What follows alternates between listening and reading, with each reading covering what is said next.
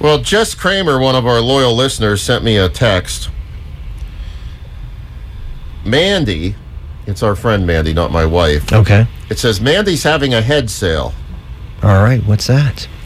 Is that like slang for a yard sale? Yeah. Heads? Mm-hmm.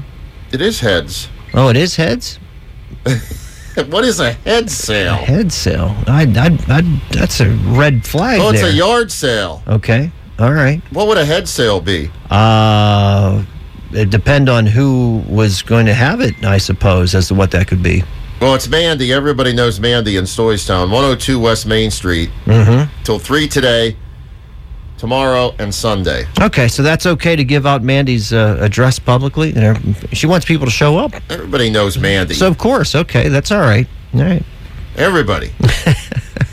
I know You- Mandy. If, if you yes. went to, if you went to Stoystown and say, "Where's where's Mandy's house?" there you go. They would know. Everybody, everybody now knows. So if you're outside Stoystown, you you know where you go to the the head sale. okay.